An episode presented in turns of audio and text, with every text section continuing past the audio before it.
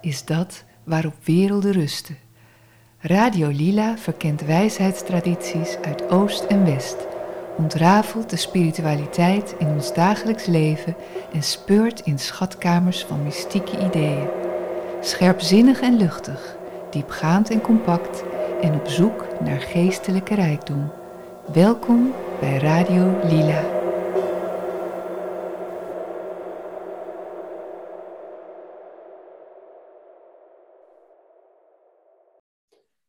Welkom allemaal. Mijn naam is Erik Verbucht en vandaag heb ik weer een gesprek met Wim Leijs, voorzitter van de Theosofische Vereniging Nederland.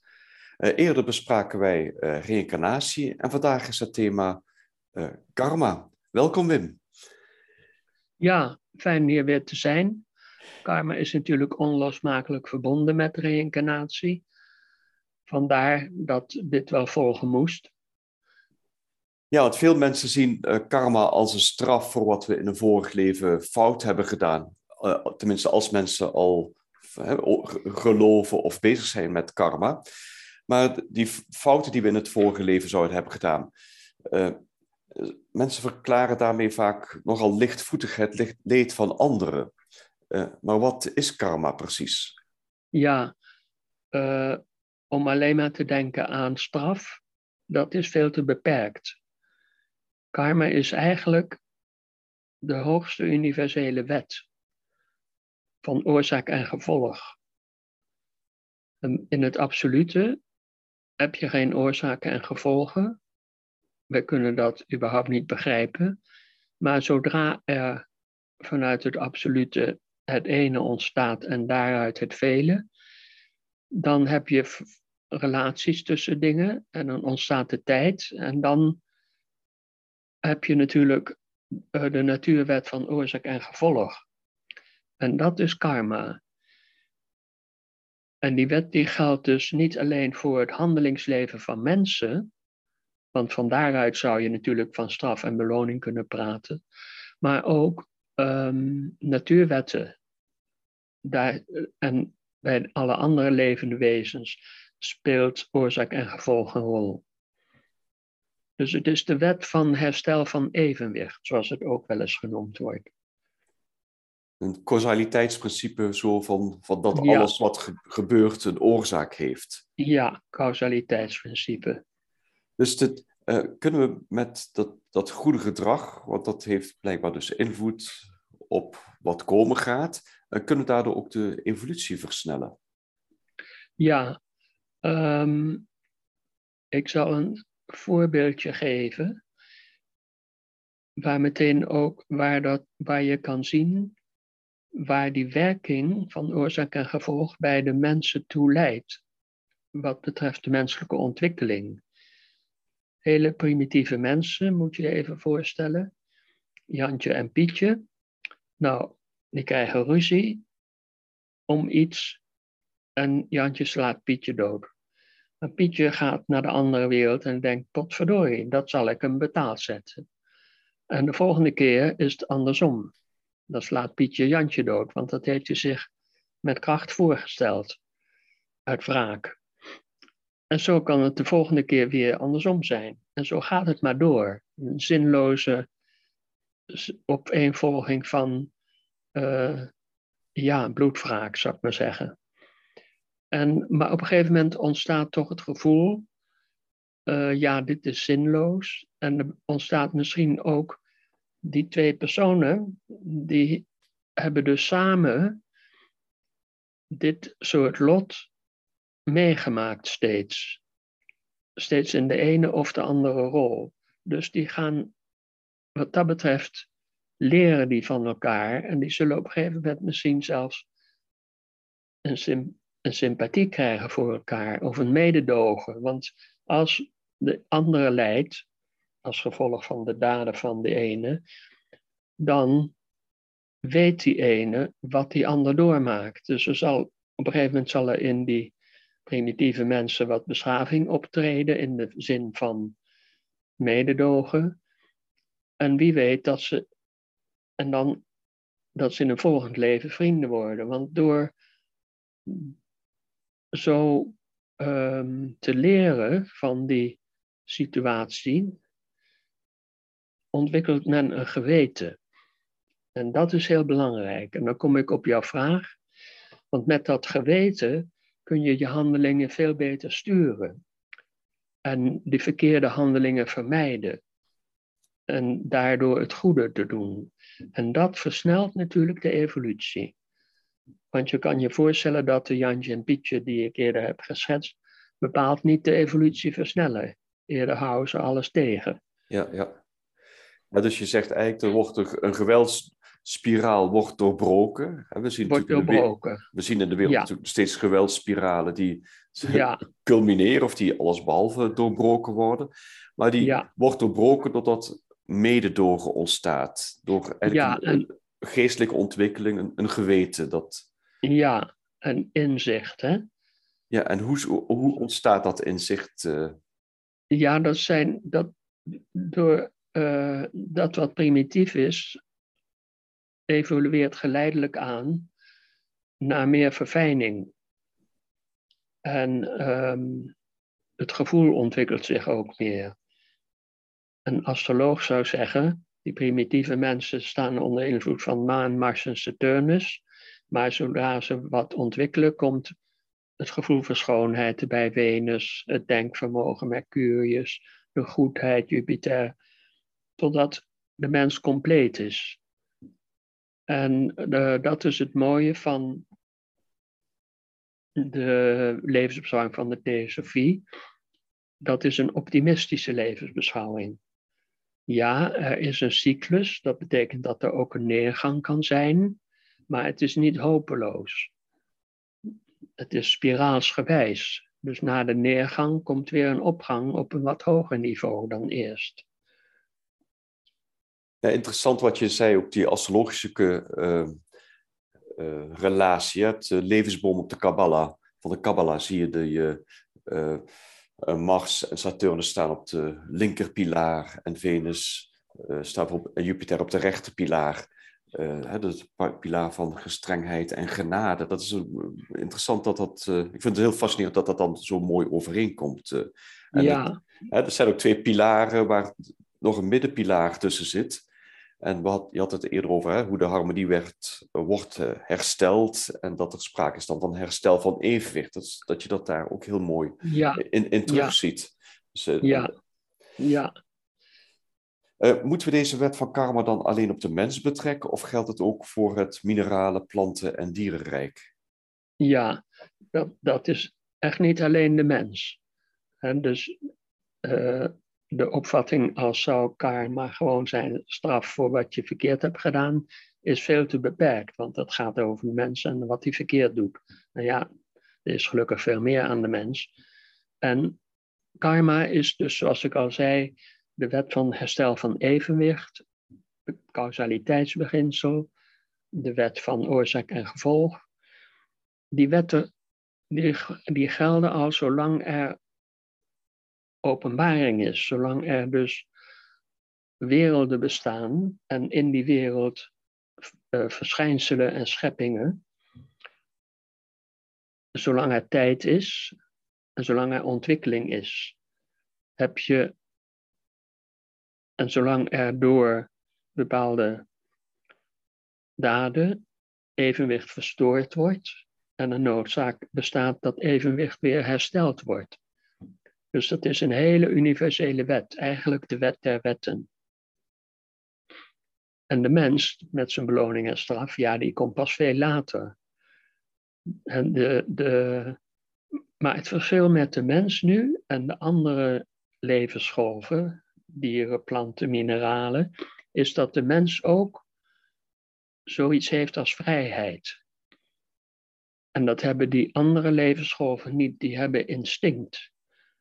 Die leven vanuit instinct. Die kunnen niet zeggen, nou, ik kan dit wel doen, maar het is beter om dat andere te doen. Um,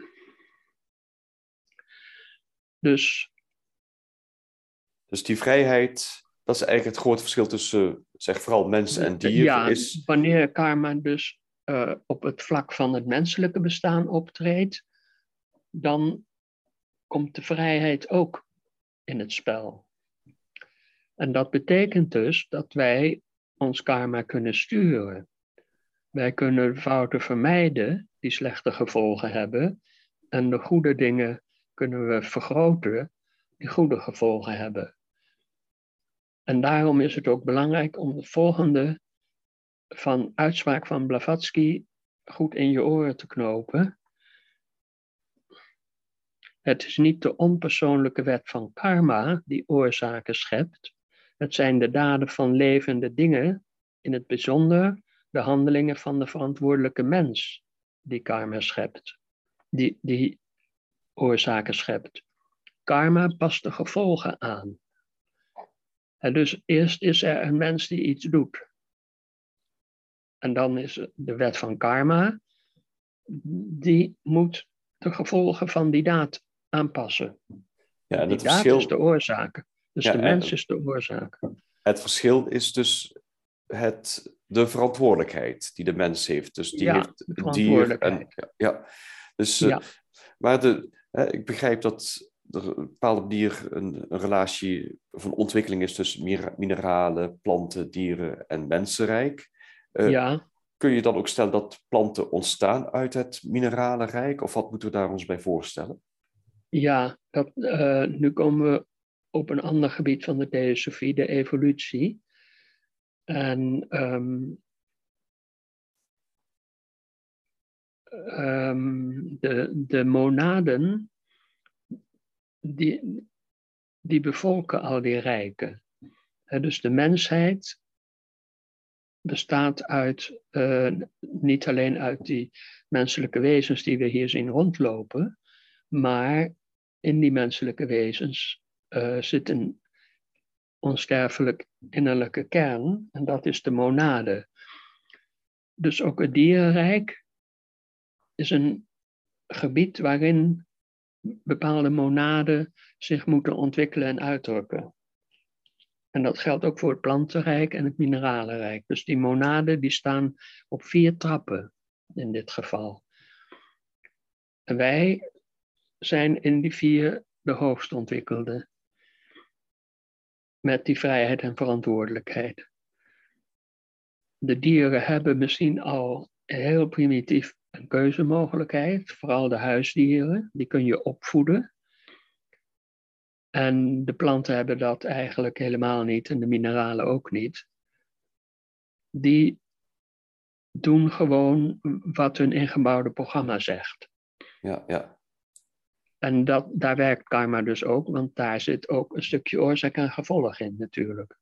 Het zaadje wat geen water krijgt, die oorzaak heeft tot gevolg dat het niet zal ontkiemen. Dus overal zit die natuurwet in.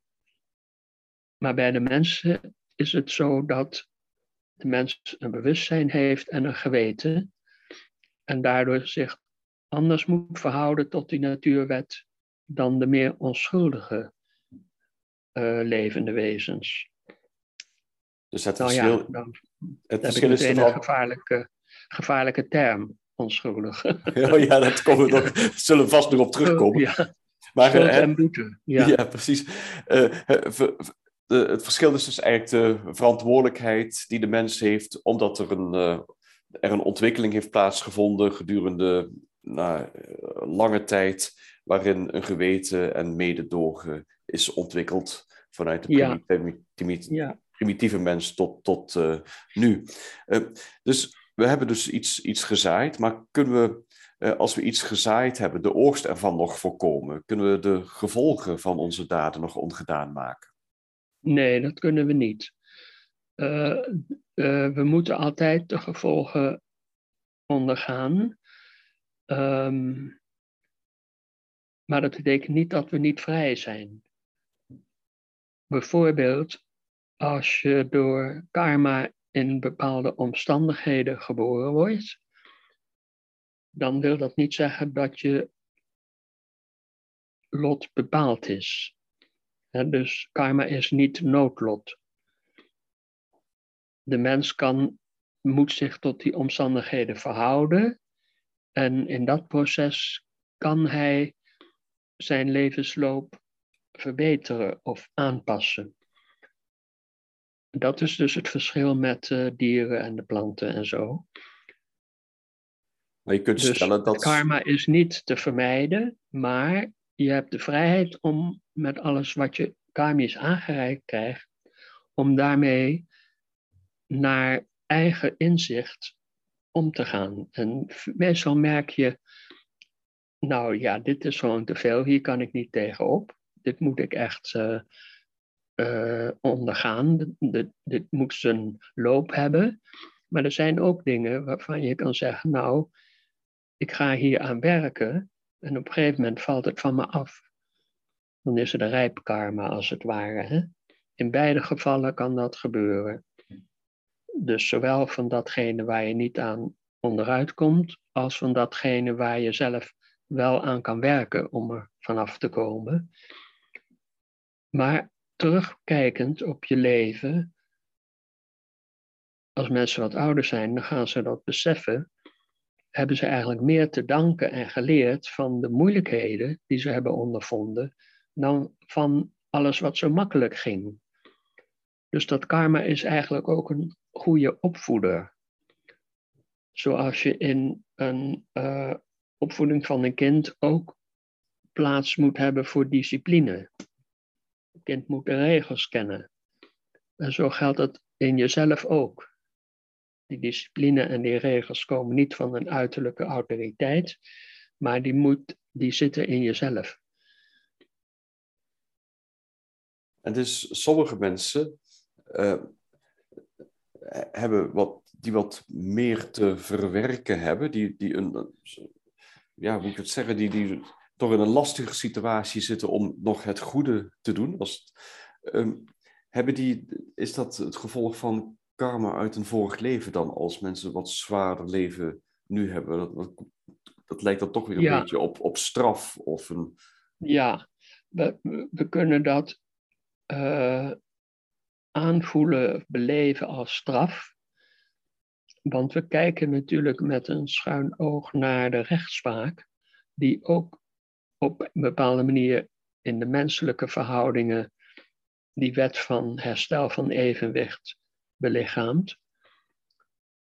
Dat iemand die anderen benadeelt, daarvoor gestraft kan worden dat het rechtvaardigheidsgevoel wat de mens ingebakken heeft, die vraagt daar ook om. En eigenlijk de misdadiger ook, want die wil ook niet aan de destructieve kant van het leven staan. Hè? Dus de mensen die ernstige morele fouten maken, misdaden plegen, die zijn werkzaam op de destructieve kant van het leven. Maar Ja. diep in het innerlijk van die mens bestaat dat besef en die denkt misschien, daar wil ik vanaf. Alsjeblieft, ik weet niet hoe, maar corrigeer me. En daarom is het zo mooi dat in Amerika heet een gevangenis een correctional facility. Dat is wel een eufemisme, want die gevangenissen zijn vreselijk. En Ja, ik hoor het. daar er juist niet beter van, de Nee, nee, nee, nee. Maar in principe is het een goed idee. Ja, ja. Dus, En dat is met karma ook zo. Het gaat, het gaat om karma juist om de mogelijkheid om eh, dat wezen wat je moet worden, die volmaakte mens, om dat te stimuleren. En dat komt door correctie van je verkeerde handelingen. Dus dan kan je het zien als een soort stuur. Wil je rechtdoor rijden met je fiets, dan zul je steeds de stuur een beetje moeten bewegen. Een beetje naar links als je met de fiets te veel naar rechts gaat. Begrijp je wat ik bedoel? ja, ja, dus je, je, hebt dus, ja, je bent in een situatie te- eh, terechtgekomen en om je, jezelf te vervolmaken, zullen we het maar noemen, eh, ben je met dat individueel karma bezig, om dat, dat te verwerken, om dat zuiver te maken. Of, eh, maar is er ook zoiets als eh, groepskarma of nationaal karma, waar Ja. wij in terecht zijn gekomen? Als, Ja, ja. In feite, en, en dat komt omdat wij natuurlijk altijd deel uitmaken van de groep. Wij zouden ook niet eens onszelf hebben kon, kunnen ontwikkelen als we nooit in een groep zaten met andere gelijke zielen. En die groep is in het begin van de ontwikkeling heel belangrijk. Denk maar aan minder ontwikkelde volken waar de stam belangrijker is als het individu. En ehm, waar de ouders belangrijker zijn dan het kind. Um, ja. is er een reden waarom mensen dan in deze groep geboren worden? Is dat, ja, dat, ja. dat zal ook een oorzaak hebben? Ja, en dat heeft te maken met, kijk, uh, die groepen die, hebben, die maken ook hun karma. Een soort collectief karma. Dus een bepaald volk zal op een gegeven moment, en dat heeft toch te maken met de wensen van, die in alle leden van dat volk leven, zal op een gegeven moment zich agressief verdragen tegen een ander volk. Zo van, ik wil je land inpikken. En uh, opzwepende redenaars uh, zorgen er dan voor dat men daarvoor enthousiast wordt en er ontstaat een oorlog met allerlei vreselijke gevolgen. Nou, dat karma van dat volk, dat hoort bij het karma van elk mens wat in dat volk leefde. En in ieder geval elk mens uit het volk wat deelnam aan die oorlog. Die generatie, zal ik maar zeggen. Van die generatie, de politici nog het meest. En um, dan zal dat in een volgende incarnatie uitgewerkt moeten worden. Dus dan krijg je weer te maken met het karma van jouw volk. En is het zo dat als dat je dus... is als het ware een soort groter karma dan jouw individuele, het doorkruist jouw individuele karma, want je hebt, er zijn heel veel draden waar een leven uit bestaat. Je hebt natuurlijk, behalve die oorlog in het vorig leven, heb je ook een partner ontmoet en daar ben je een huwelijk mee begonnen en kinderen en in, in je carrière heb je dit of dat gedaan en in je opvoeding dit of dat. Het heeft allemaal zijn gevolgen, maar dat is je persoonlijk karma. Maar dan kom je weer in een volgend leven en dan kan dat persoonlijke karma doorkruist worden door dat karma van het volk, door dat oorlogskarma. Oké, dus het is niet. Ik denk dat we in Nederland uh, ons gelukkig mogen prijzen dat er al lang geen, uh, geen oorlog uh, is, is geweest. Um, ja.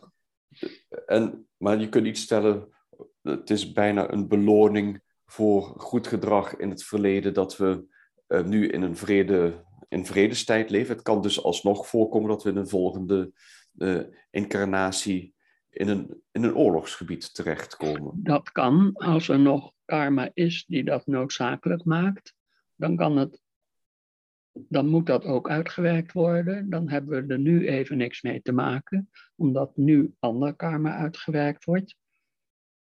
Van ons volk, bijvoorbeeld het vermogen om met het water om te gaan. Dat is typisch iets van het Nederlandse volk, wat ze moet ontwikkelen, waar ze mee, waarmee ze ook andere volkeren kan dienen. Denk maar aan New Orleans met de storm Katrina. Daarna gingen Nederlandse ingenieurs naar dat machtige grote Amerika. En die gingen daar even vertellen hoe ze de dijken moesten bouwen enzovoort. Dus zo daarmee kan je dus ook wat jij je eigen maakt aan vaardigheden gebruiken om anderen te dienen.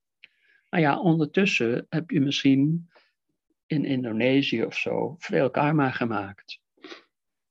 Wat nog moet uitgewerkt worden. Ja, wie weet wanneer dat op de agenda staat. Ja, ja. Dus, dus het, het, uh, het is niet zo dat jij in één leven alle karma van alle vorige levens moet verwerken. Dat zou een loodzware last zijn, onmogelijk. Of je zou 200 jaar moesten, moeten worden en dan 200 jaar moeten lijden. Dus dat wordt verdeeld. En dan heb je allerlei soorten karma. De een komt in ieder leven voor en de ander slaat wel eens een leven over. En dat wordt allemaal geregeld door de lipika's, de heren van karma. Dat zijn de, de, de schrijvers, begrijp ik. eh. Ja, de geschiedschrijvers van, eh, van alle gebeurtenissen in het universum. Dat zijn onbeschrijfelijk hoge wezens. Daar kunnen wij met ons verstand niet bij. Dat zijn wezens, goden dus eigenlijk, die boven het maken van fouten verheven zijn. En zij hebben eh, de scenario's in handen van karma. Gelukkig maar, stel je voor dat wij karma krijgen wat we niet verdienen, wat van een ander is door een fout die daarboven gemaakt wordt. Dat is niet zo. En het heeft ook een troostend gevoel dat je lot in goede handen is. Want die hoge wezens, die werken alleen maar voor het algemeen belang en voor het grote evolutieplan, dat dat tot zijn voleinding komt. En dat algemeen belang, daar kan het, het individueel belang soms aan ondergeschikt zijn. Ehm, eh, voor, voor het algemeen belang van eh, de, eh, Kijk, die hogere wezens, die hebben op een gegeven moment niet meer een, een eigen belang, zoals wij. Die dienen dus het algemene belang van, de, van het universum. En daarmee ehm, hebben wij de, de, de best mogelijke verzorgers die we ons kunnen denken die ons niet in een voor hun gunstige richting willen duwen. Ja, Eh, ja. dus- en dat- laat ook wel zien dat wij vinden onszelf wel eens gewoon onbelangrijke mensjes die in op een kantoor werken en geen geschiedenis schrijven, eh, geschiedenis maken. En dan kijken we naar de nieuwsberichten en dat zijn allemaal hele belangrijke mensen, belangrijke gebeurtenissen. Maar toch is het zo dat jouw eigen eeuwigheidswezen in samenspraak met goden jouw ontwikkeling verzorgt. Dus zo onbelangrijk ben je niet. Wij zijn elk mens afzonderlijk is een wereld op zich, een microcosmos. ja en deze microcosmos is een ja, weerspiegeling van de macrocosmos. Ja, Dus, de, Ja. dus je zou die, als je die lipica's op de, micri, de microcosmos zou plaatsen, hoe zou dat, is dat, zou je dan, zou je ze zeg maar ons, ons geweten kunnen noemen? ja. Ons geweten is een uiting van ons hogere wezen, wat alwetend is en wat het algoede nastreeft. Ja, dus, ehm, dus, maar karma is dus, is het alleen effectief bij slechte daden, zo, de zogenaamde zonde, Nee, of werkt het ook bij Ja. goede daden? Dat is de- Bij goede ook hoor. Je, je kan ook goed karma maken. En als jij, eh, je kan in een bepaald leven, kan je hele goede dingen doen. En omdat, het, omdat karma nou eenmaal teruggeeft wat jij zelf hebt gegeven, die goed doet, goed ontmoet. Maar we kunnen door goed te doen geen slechte daden ongedaan maken. Nee, die slechte daden, daar, daar kunnen we eh, niet aan, aan terugbetaling ontkomen. Hè?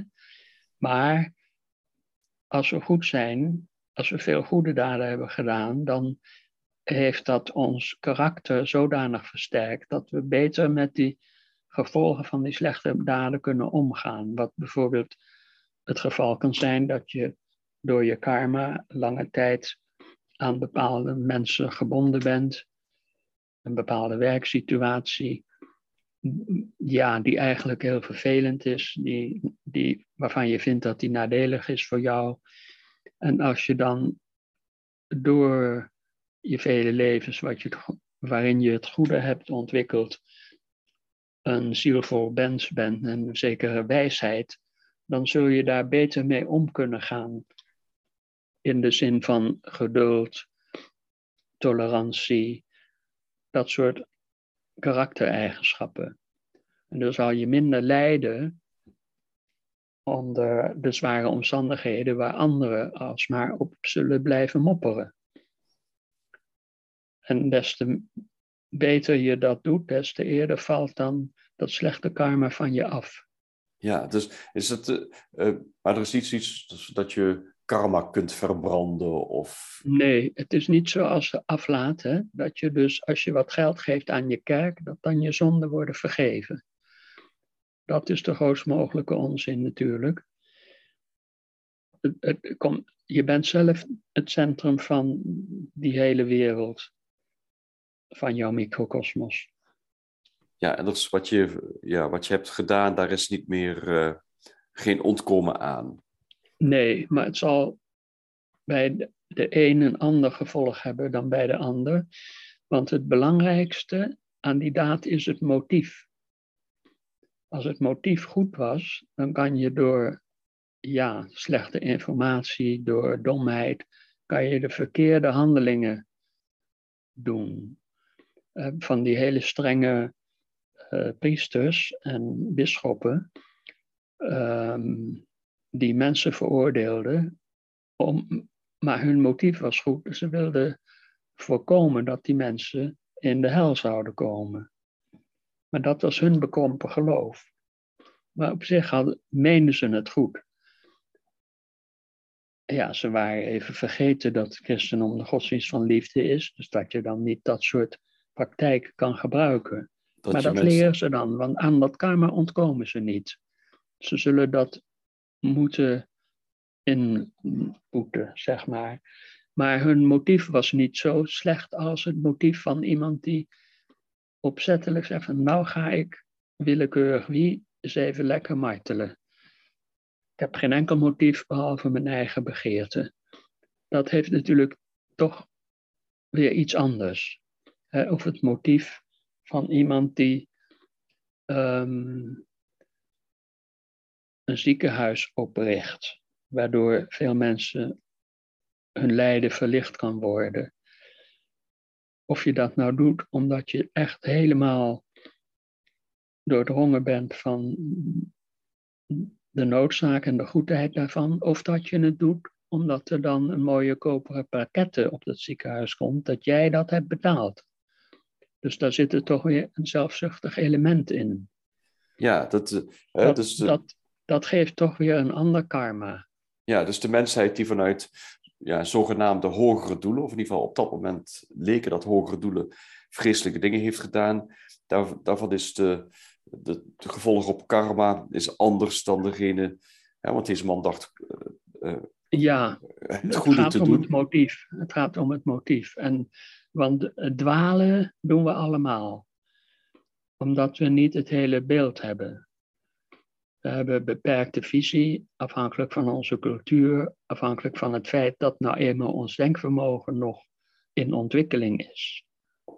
En oh. dus uh, ja, daardoor begrijpen we dingen verkeerd en nemen we de verkeerde beslissingen en maken we misschien slecht karma.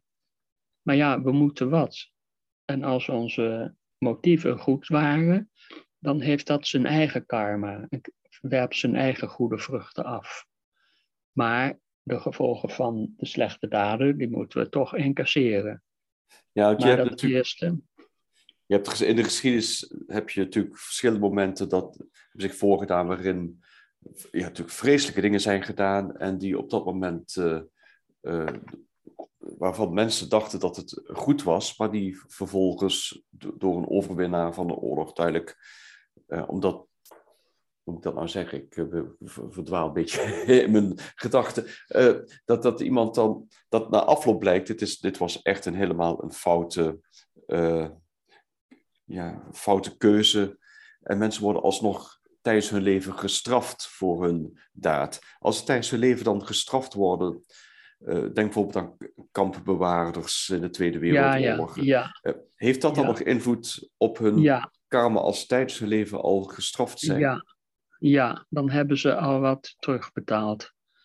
Dan hebben ze minder last van die slechte daden dan wanneer ze uh, niet gepakt zouden zijn geworden en het in een volgend leven helemaal moesten terugbetalen. Dus zo'n gevangenisstraf, dat heeft toch wel een bepaald nut in dit opzicht.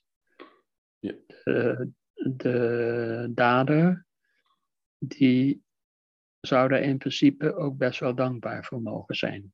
Dat hij nu alvast een stukje van zijn karma mag inlossen. Ja, dus dat zou zelfs dan gelden als. Uh, je had het net over mensen die gemarteld zijn. Uh, ik, denk, ik denk even over als deze persoon. Vaak mensen die dit soort dingen hebben gedaan, worden gestraft, maar worden niet op dezelfde wijze gestraft als wat, andere mensen, als wat ze andere mensen hebben aangedaan. Ja, ja dat, uh, dat is ook zo. Maar daar kunnen wij ons troosten met de gedachte dat uh, zij misschien veel te licht gestraft worden, maar dat ze aan hun juiste straf toch niet ontkomen. Want die ligt in de handen van de onverbrekelijke wet. Ja, de, die door Lipikas uh, vastgelegd. Daar, daar ontkomt niemand aan. Dus dan zal die te lichte straf zal niet hun uiteindelijke straf zijn. Uiteindelijk zullen ze toch moeten boeten voor wat ze gedaan hebben. Ja, dus de, we hoeven niet Daar... ons straf, strafsysteem uh, strenger te maken om uh, mensen een lichter uh, karma-last te laten meedragen in een volgend leven. Nee, dat, we kunnen gerust alle bestraffing overlaten aan de wet van karma. Alleen voor de maatschappij is het wel noodzakelijk dat we een rechtspraak hebben. want anders zou de maatschappij misschien helemaal anarchistisch worden en door geweld uit elkaar vallen. En niet iedereen heeft, niet iedereen heeft dezelfde ontwikkeling al doorgemaakt, waardoor we nee. Uh, automatisch het, het goede doen. Nee, het, uh, de, de samenleving bestaat nou eenmaal uit mensen van allerlei ontwikkeling. Van primitief tot hoog ontwikkeld. En um, ja, dus de, de hoogontwikkelden zullen de primitievelingen moeten helpen in hun ontwikkeling. En andersom, de primitievelingen zullen hun voorbeeld om zich te verbeteren moeten kunnen vinden in de hoge ontwikkelden. Ja, en, en hopen dat de primitieven niet uh, een land leiden waardoor uh, de hoger ontwikkelde uh, zijn kansen niet krijgt. Ja, helaas is dat vaak zo. Hè? De heersers, of dat nou de dictatoren zijn of vroeger de koningen, of nu de politici in de democratie, democratieën, zijn niet altijd de beste en wijste mensen. Dus uh, vaak is het zo dat de beste en de wijste mensen ook te lijden hebben onder dat verkeerde bestuur.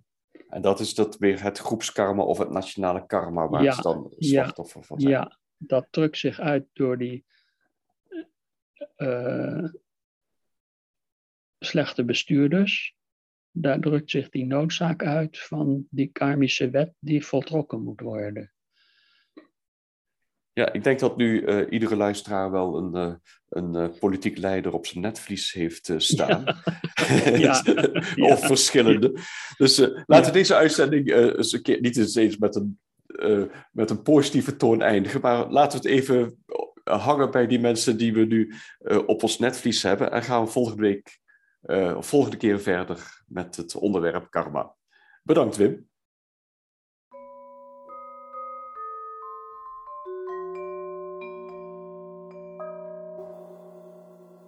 Bedankt voor het luisteren.